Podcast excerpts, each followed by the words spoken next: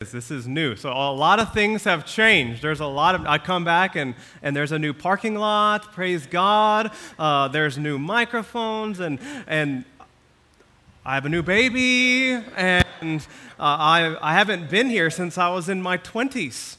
It's been that long. So, Man, it's been a very, very eventful month. Uh, not only in my life, but in, in, the life of our body. People got married, other people are having babies. Praise the Lord. God is so, so good. Thank you. Thank you, thank you, thank you, thank you for all the prayers, all the support, all the encouraging words. Uh, man, you guys have just been checking in on us, and I just cannot, cannot thank you enough. My wife is not here today with my children and my new son, Haddon, because they brought home from Oahu not just a baby, but germs, all right? So uh, we did not want to spread those to you guys uh, because we do love you. So, Lord willing, uh, be praying. Um, almost all of our children and family are sick, including the new one, um, but they're getting over it, just a cold. So hopefully, Lord willing, they will be here next year and next week. my brain is still adjusting, all right? So uh, don't hold it against me if I say things. Uh, be gracious, please. Um, your testimony while I was gone, we had a group of three pastors uh, from Emmanuel Baptist Church visit. Your testimony while I was gone was uh, phenomenal. So thank you for your hospitality, for representing uh, the Lord Jesus Christ well to those uh, who are his servants. And so I just want to thank you. Uh, we don't have a lot of time to ease into the text this morning. We're going to jump right, right, literally into the thick of John chapter 6. John 6, I cannot emphasize enough how important this chapter is in the Gospel of John. I had actually hoped to enter it a little bit differently than we're going to, um, but the Lord knew his plans, and so I pray he will bless it. John 6 is the longest chapter in the Gospel of John 71 verses. 71. It is not only the longest chapter in the Gospel of John, it is the longest chapter, longest section in the New Testament. In the whole of the New Testament it is very, very important. If you remember, uh, as we were walking through the prologue of John, there, some theologians had said that John is shallow enough for a child to play in and deep enough for an elephant to swim in. You remember? This is one of those passages that will launch off into the deep end of the pool for elephants to swim in, all right? So we are all going to be elephants this morning. And I'm just giving you fair warning uh, if, if I do this passage right, if I explain the words of Christ right, then this will be a hard saying. That's exactly what he said at the end, right? The disciples, the disciples, the followers of Jesus said this is a hard teaching, and many of them left afterwards. So I'll see all of you, or I won't see any of you except for 12 of you here next Sunday. But I give you fair warning, this will be a challenging passage, uh, not in the sense of hellfire brimstone, although there's going to be a little bit of that, but in the sense of just put your thinking caps on, all right? We're, we're going to work. We're going to get straight to work. Um, truly, in order to ga- grasp the, the chapter, the message, the, the thrust of this, or the gospel for that matter, you have to set it against the backdrop of Exodus. Verse 1 of chapter 6 tells us that it was the time of Passover. The Passover feast was at hand. This has to be set in the backdrop of the Exodus. Many of you may have seen the, the recent Hollywood version of Exodus with, uh, was it Christian, Christian Bale? Right? Batman as Moses, okay? And, and you see the great, the plagues and the, bar, the parting of the Red Sea, okay? You have to see it against that backdrop. Now, of course, not the Hollywood inaccuracies, but that is the, the scenario, the things that are on the minds of the hearers of this as Jesus is speaking about the manna from heaven, the true bread from heaven. Whoever eats my flesh and drinks my blood. You see, they would have been firing off in their minds the Passover meal, the lamb that was to be slain the night of the, the death of the firstborn, and that they had to sacrifice this lamb, each family, and apply its blood. Just think about this, all right? This is, this is gory, all right? You just slit the throat of this lamb and dip its blood on the lintels of the doorposts, and then they had to eat. Eat it. They had to roast it and eat it and let none of it remain. So, as he's saying, Whoever eats my flesh and drinks my blood, if you do not do this, you have no part in me. These are the things that are coming on their minds, and they're grasping it. They're recognizing that he is a true prophet. The feeding of the 5,000, just like Moses called down manna from heaven, they are seeing all of these things. And what is the, the main thrust that John wants us to get this morning? Jesus is the true manna. Jesus is the true bread of life, the true prophet who was to come, the greater Moses, and the final Passover. Or, in other words, Jesus is our all sufficient and all satisfying Savior. That's the main thrust of this passage. Jesus is the greater Moses, leading a greater exodus of people composed of every nation, of every tribe, of every tongue and he's leading them out of not physical slavery, but spiritual bondage, out of sin and death into life, into the promised land, so to speak, the new heavens and the new earth. This is the message of this gospel. So, as you can see, there's a ton here, a ton ton here. There will be much, much left unsaid this morning. We're going to zoom in on that big section into verses 35 to 44 specifically, and we're going to talk about our inability and enabling grace. About our inability and enabling grace. So, I'm going to do a little test right now, and I'm going to tell a joke. You guys are like, what? A joke? Seriously? I want to hear the word of God. Yes, I'm going to tell a joke. You'll see why. I'm going to tell a joke. And the people who laugh at this and get this will tell me who is familiar with the concepts that we're going to be speaking about this morning. The ones who don't really get it, who kind of do the, I don't get it. Okay? That, ones who do that, will tell me who this is new for. So, one of my favorite uh, nerdy theologian pickup lines I'll give this to you. So, single guys, take note. My favorite nerdy theologian pickup lines is Girl, your name must be Grace because you're irresistible.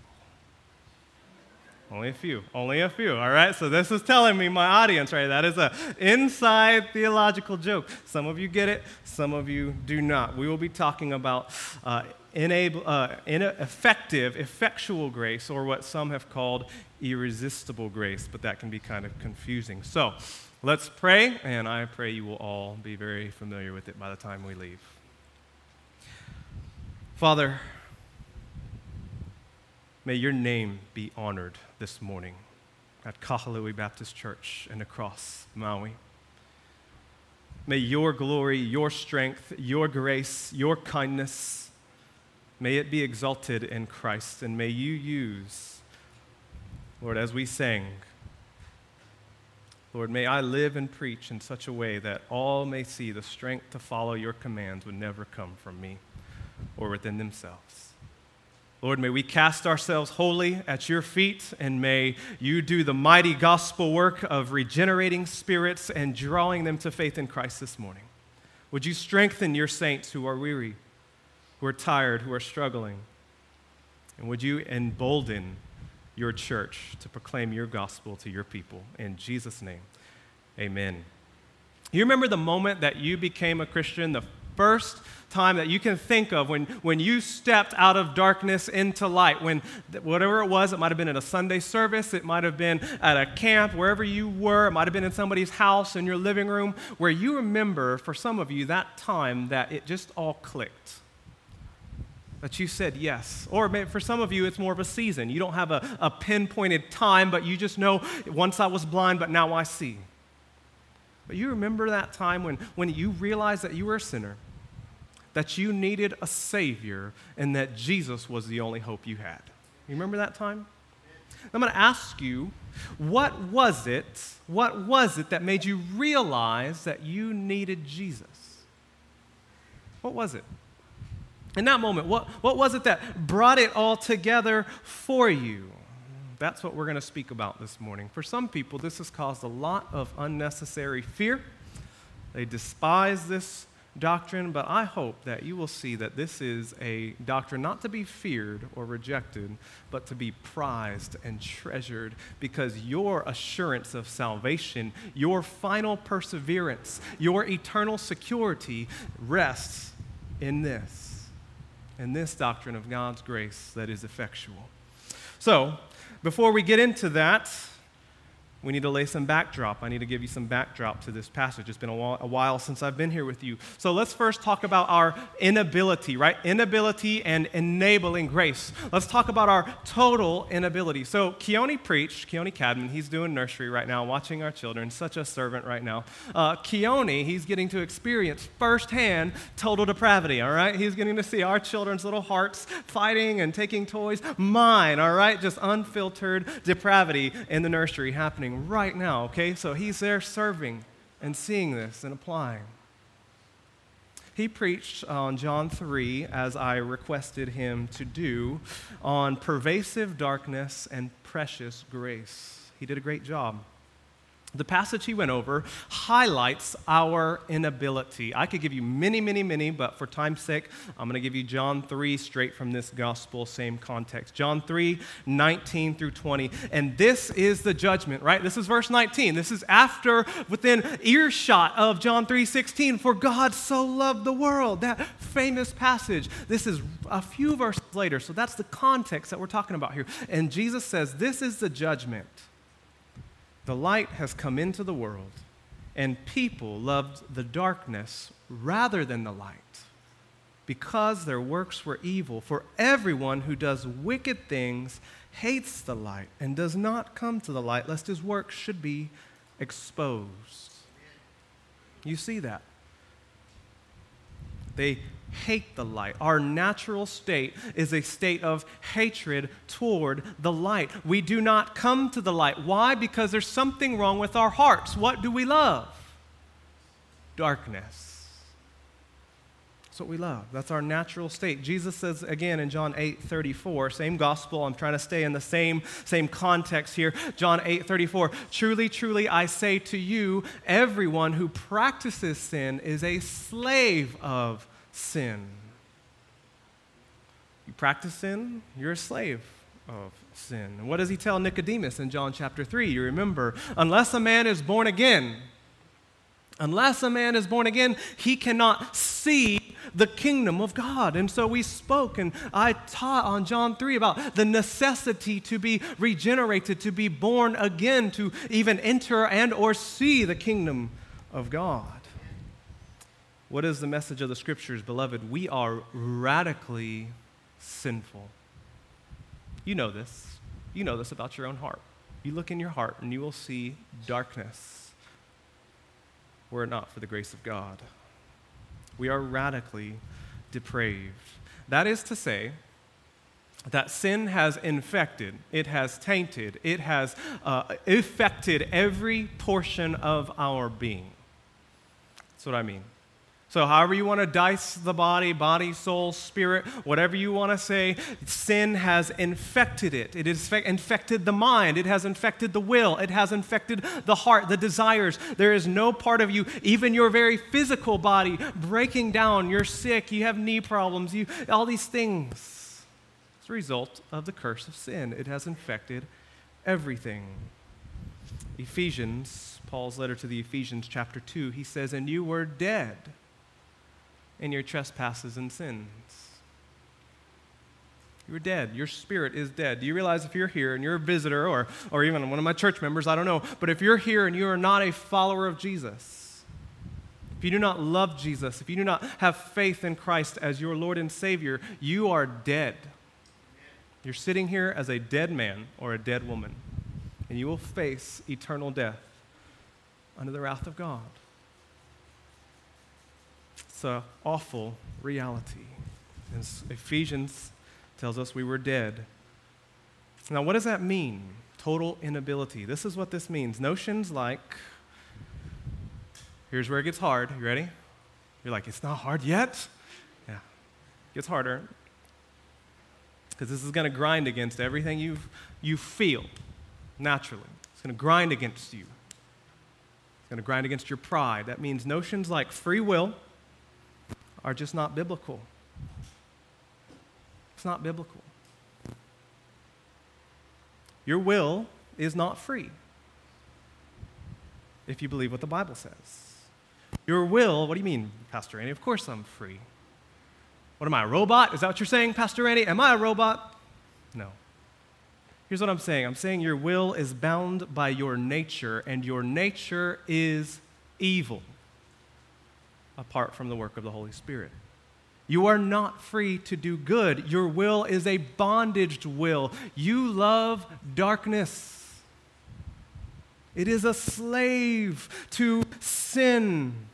Now, what do I mean that your will is bound by your nature? This is what I mean. I mean, you are free to do that which is consistent with your nature.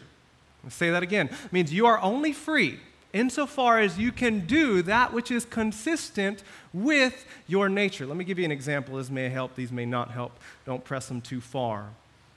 Say you go, you live here or you're visiting here, and you are free to go where as you please. See all of Maui. Go up to Haleakala. Perhaps you go up to Haleakala, 10,000 feet. You find a cliff, a big cliff. He said, Man, I'm free. I've come all the way up here. I want to get a bird's eye view. I get a bird's eye view of Maui. So I'm going to jump off that cliff and I'm going to fly like a bird. And you can sing R. Kelly's song, I Believe I Can Fly, all the way until you hit the ground. All right? Because you are not free. You are only free to do what is consistent with your nature as a man or woman. And you are not a bird. It is not in your nature to fly. So you may go wherever you please, but you may not fly like a bird because that is not consistent with your makeup. You see, in like manner, you could say to the ocean, I want to go into the ocean and I want to see the fish. And you're going to have a snorkel mask or you're going to put on a breathing apparatus to help you to breathe underwater because you are not Aquaman or Ariel, the little mermaid. You are not. You're not free to go. You are only free to do that which is consistent with your nature. And it is your nature to love darkness spiritually.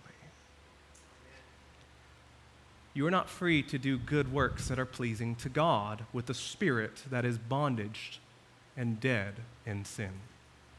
You can't do it. This was the arrogance of the Jews when they responded to Jesus What must we be doing to do the works of God? Tell us and we'll do it. And Jesus' point is that you can't. But in their pride, in their arrogance, they assumed if you just tell me what to do, I can do it, Jesus. Some of us are like this this morning. Just tell me what to do and I'll do it.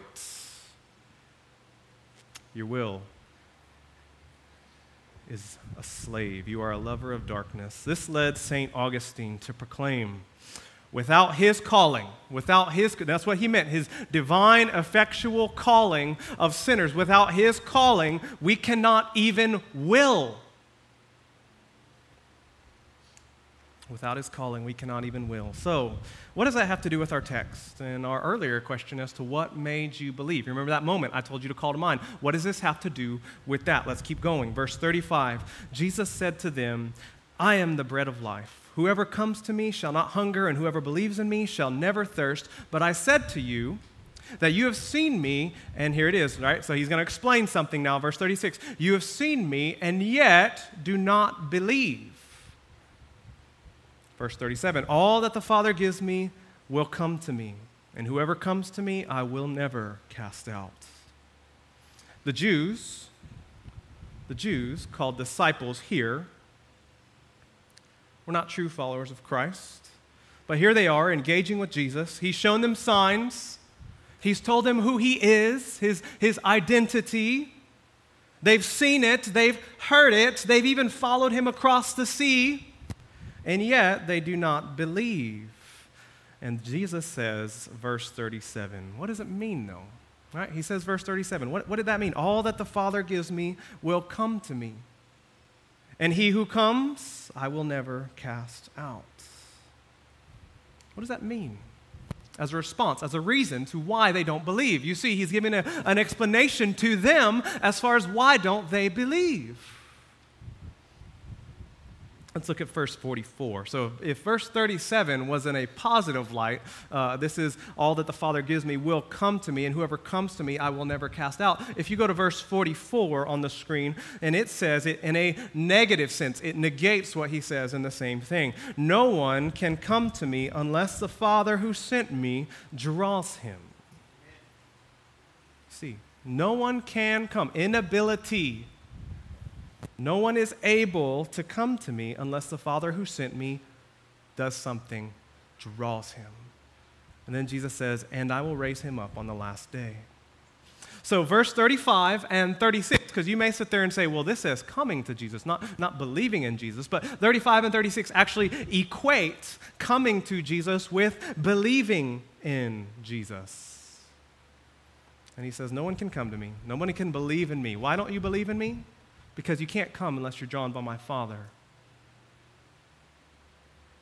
He says, No one can come. Is it because they're not invited? No. He invites them all. It's not because they're not invited that they can't come.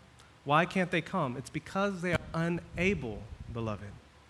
We lack, we lack the ability to break the chains, our own chains of darkness. He sums it up again in verse 64. So just know all this, he's just wrapping this whole section. Verse 64 There are some of you who do not believe. So again, his explanation there are some of you here to his disciples who do not believe. And he says, 65, and he said, This is why I told you that no one can come to me unless it is granted him by the Father. You see, inability, inability inability. Now, this would be a great opportunity for Jesus to do what we often hear in Christian circles and, and small group Bible studies and Sunday school classes and, and everywhere that you find discussions. This would be a great time for Jesus to do what, what we often do when somebody asks, and you've had this question before, I've had this question before. It is a fair question. How come one person believes and another doesn't? It's a fair question, it's a good question. I imagine that you were like me and I was with a bunch of my friends when I heard the gospel Why did I respond and not them? Or my family? Why? To which somebody will normally reply, Well, God gave everyone a free will. It's up to them. They have the free will. This would be a great time for Jesus to say that, wouldn't it? That's not what he says, is it? What does he say? You can't come unless you're drawn by my Father. It's not about your will, it's about his. Your will is not ultimate and decisive, his is. His is. Now, this is a hard saying. It's a hard pill to swallow, isn't it? Kind of hard. Kind of rubs against us a little bit. The disciples received it as hard, they received the whole package as hard. The reality of where Jesus came from, bread from heaven, reality that he would die, a crucified Messiah, the reality that they are totally unable to do that which is pleasing to God on their own, all of it is a hard package to swallow. And Jesus, relentless over and over, he doesn't say, Oh, I see this is offending you. Let me back off a little bit. No, he just relentless drives it in. You cannot come. You cannot come. You cannot come unless it is granted to you by my Father. And he's going to bring this back up in chapters 8 and chapters 10, 11, and on and on. In other words, what is he saying? He's saying you need grace. You need to be granted something by my Father. You need grace that is enabling that is effectual and that is able to overcome your hard heart, to grant you a new will, a new heart, and new eyes to see. That's what you need. This is just is it's not just repeating what he said to Nicodemus. You need to be born again. You need a new nature. Now, somebody may well argue and say, well, God gives this grace to everyone. Well, God just gives this grace to everybody. He draws all men. And it's up to you to use your will to then repent or believe or reject Him. No, that's not what He says either. God doesn't grant this effectual grace to all people without exception. It is only for those who have been given to the Son from the Father. Now, how do we know that? How do we know it's not for all people everywhere? How do we know that? John, uh, John 6 44, go here. Jesus says this that all who are drawn in this manner, this is how we know that this drawing, this grace isn't given to all people. Verse 44, if you can put that back up there for me. No one can come to me unless the Father who sent me draws him. And that's where people will say, you might try and say, no, well, he draws all people. No, no, no. This is why. See that next word? What is it? And. And it is a connection. You cannot have one without the other. And I will raise him, who? Those who are drawn. I'm going to raise those who are drawn up on the last day. So we can't say from this passage contextually that that goes to all people because he says those who are drawn like, who are given by the Father, will be raised up at the last day. You see, that would mean we would say that all people without exception are saved because everybody who's drawn like this Everybody who's drawn effectually gets raised up at the last day. So, to accept the interpretation that says God draws everybody in this way would mean all would be saved, and we reject this as unbiblical. What is true here then? So, wow, wow, Pastor, oh my goodness, welcome home. What is true here then? What's true here is that God is a mighty God who loves, loves his Son and has granted his Son a people who by grace are saved through faith with absolute certainty. Absolute certainty. Jesus says he will save his people. The bread I will give for the life of the world is my flesh. Or we could add with John Calvin, quote, the blood of Christ is not only the pledge of our salvation, but also the cause of our calling. The blood of Christ, his sacrifice, is not only the pledge of our salvation, but also the cause of our calling. We all know a lot about grace here. We sing about it. Grace, grace, God's grace. What does it mean? You say unmerited favor. Yes, unmerited favor. You don't deserve it. And you can't claim to have it. So, yes, it is unmerited favor. But what does it do? Oh, beloved, this is where we start to plumb the depths of God's mercy and kindness towards us. What does it do? What a wonderful question that is. Here's what God's grace does part of what God's grace does God's grace works. It works. It works in His timing to overcome, to decisively overcome your hardened heart and draw you to faith in Christ.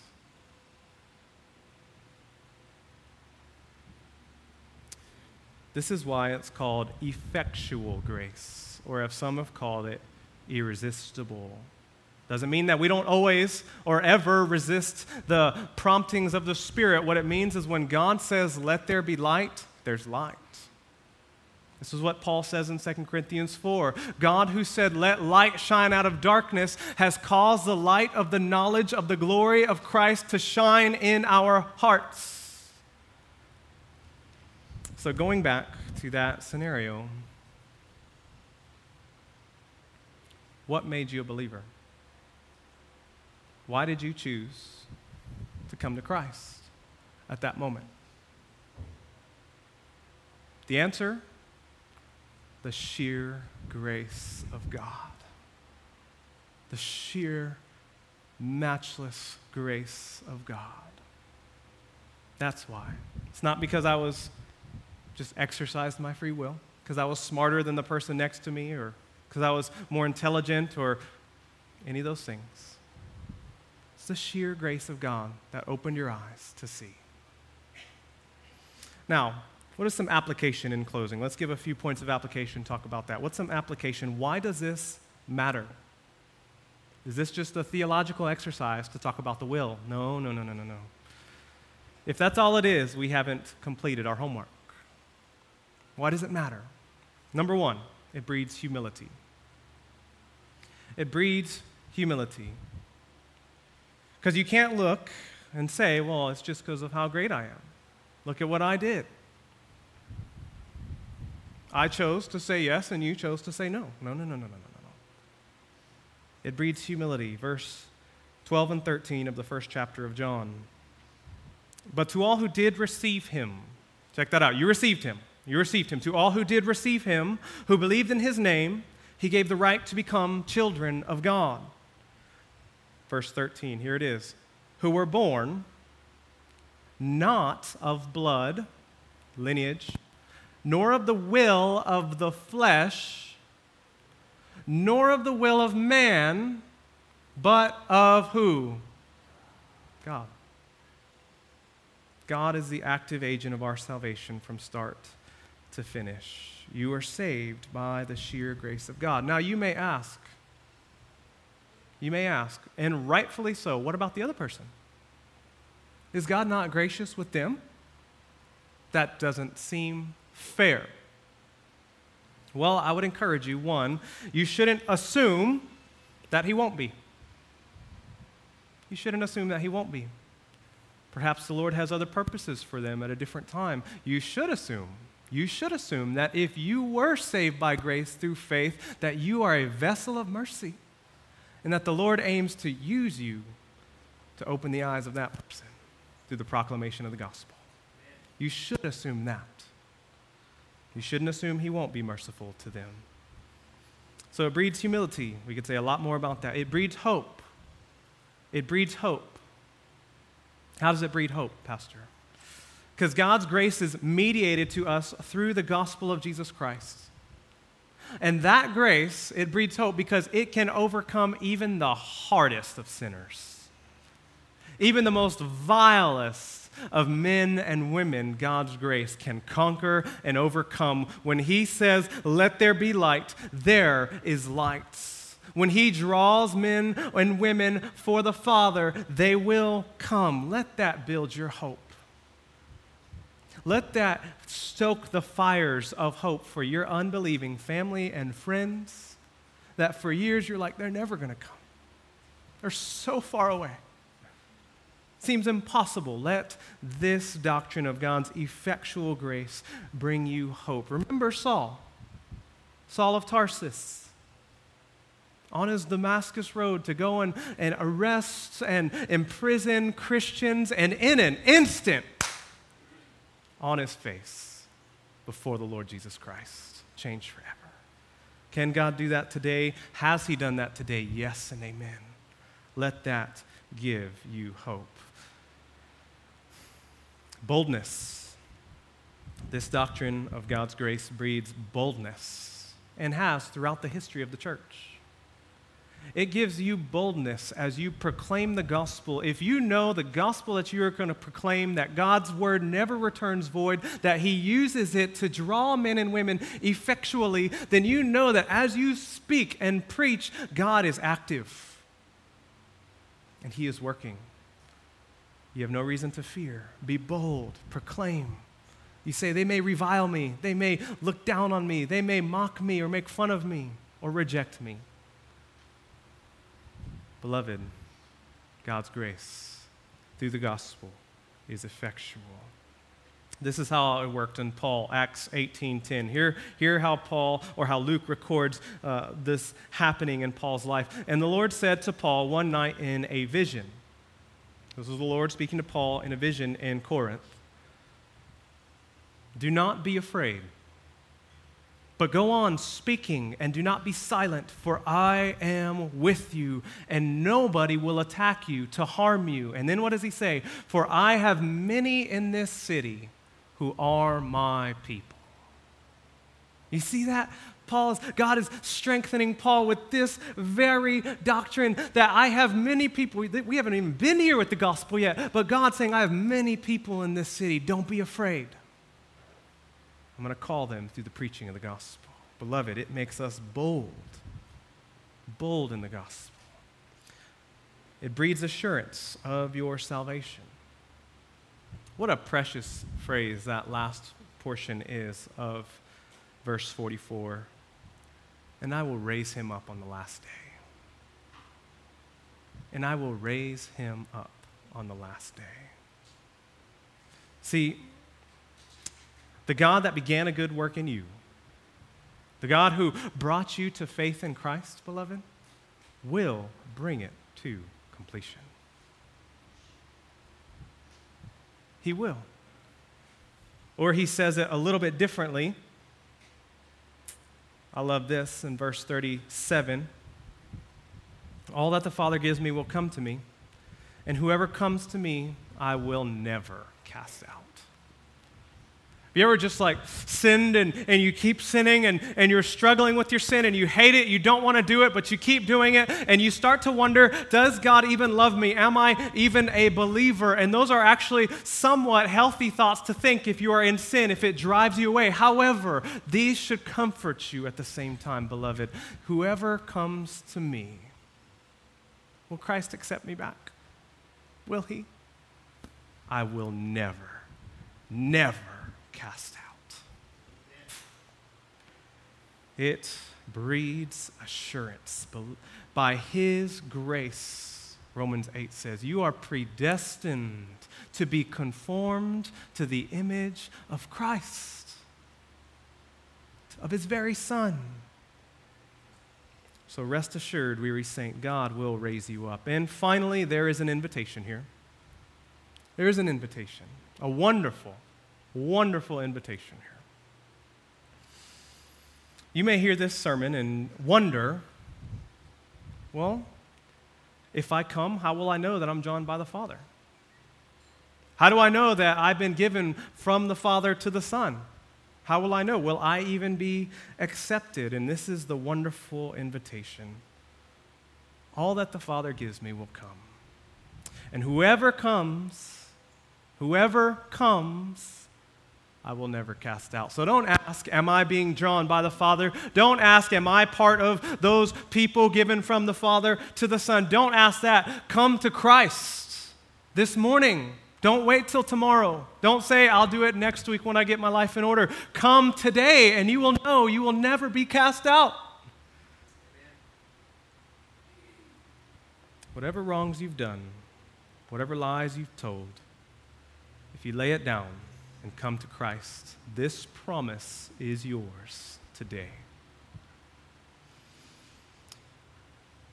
We'll close with the lines of a hymn. You all know it. Twas grace that taught my heart to fear, and grace my fears relieved. How precious did that grace appear the hour I first believed. Let's pray. Lord, thank you for your grace that has overcome our hardened hearts. Thank you that in Christ we are new creatures with new natures and that you are working in us that which is pleasing in your sight. And Lord, I pray if there are any here who have heard this hard word, that you would, by your Spirit, guide them into all truth for others who are currently separated, cut off from Christ, I pray that this morning you would draw them, that you would get all the glory. In Jesus' name, amen.